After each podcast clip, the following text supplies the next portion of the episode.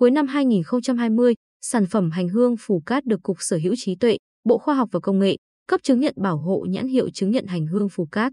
Đây là cơ hội để huyện Phù Cát nâng cao giá trị kinh tế của loại cây truyền thống này, song cũng đặt ra không ít thách thức. Huyện Phù Cát hiện có 450 ha chuyên canh hành hương, chủ yếu trồng lấy củ, tập trung tại hai xã Cát Hải và Cát Tài, với tổng sản lượng đạt 3.400 tấn mỗi năm. Đây là một trong ba cây trồng chính có giá trị kinh tế cao tại địa phương. Đặc biệt, hành hương Phù Cát được nhiều nhà vườn các tỉnh Quảng Nam, Quảng Ngãi, Đà Nẵng, Gia Lai chọn mua về để làm giống sản xuất đại trà. Để phát huy giá trị của nhãn hiệu sản phẩm địa phương được bảo hộ, Ủy ban Nhân dân huyện Phù Cát đã yêu cầu các địa phương tiến hành quy hoạch các vùng sản xuất hành tập trung. Đồng thời, chú trọng quy trình và kỹ thuật, chọn giống có phẩm cấp và năng suất cao để đưa vào sản xuất, cải thiện năng suất cây hành.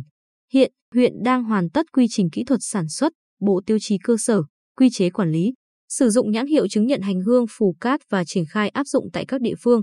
Tuy nhiên, xây dựng thương hiệu đã khó, việc giữ nó còn khó hơn. Tình trạng sản xuất manh mún, thiếu liên kết và thói quen sản xuất theo kiểu truyền thống của người dân dẫn đến hiệu quả sản xuất chưa cao. Rất khó để hình thành nên các vùng sản xuất có quy mô lớn và mang tính đột phá. Tại xã Cát Tài, diện tích trồng hành tuy lớn nhưng chỉ ở quy mô nhỏ lẻ. Các hộ trồng nhiều nhất cũng chỉ 10 đến 12 xào. Thêm vào đó, việc ứng dụng các tiến bộ khoa học kỹ thuật, phòng trừ dịch hại tổng hợp vào sản xuất còn rất hạn chế, làm phẩm cấp hành hương không thể đạt mức tối đa. Hơn nữa còn nảy sinh một số vấn đề khó xử lý. Ông Đinh Văn Khì, tri hội trưởng tri hội nông dân thôn Thái Bình, xã Cát Tài bày tỏ sự chăn trở về tình trạng sâu ăn hành đang ngày một nặng hơn, gây thiệt hại cho người trồng hành ở địa phương. Ông Khì nói, hiện chưa tìm ra loại thuốc nào có thể khống chế loại sâu gây hại của hành. Cái này chắc cũng vì mình đã lạm dụng thuốc bảo vệ thực vật. Theo ông Nguyễn Bá Quang, Chủ tịch Ủy ban Nhân dân xã Cát Tài, xã đã quy hoạch vùng sản xuất hành tập trung tại thôn Thái Bình với tổng diện tích 80 ha. Thời gian tới, xã tiếp tục nhân rộng diện tích trên các chân đất phù hợp với cây hành.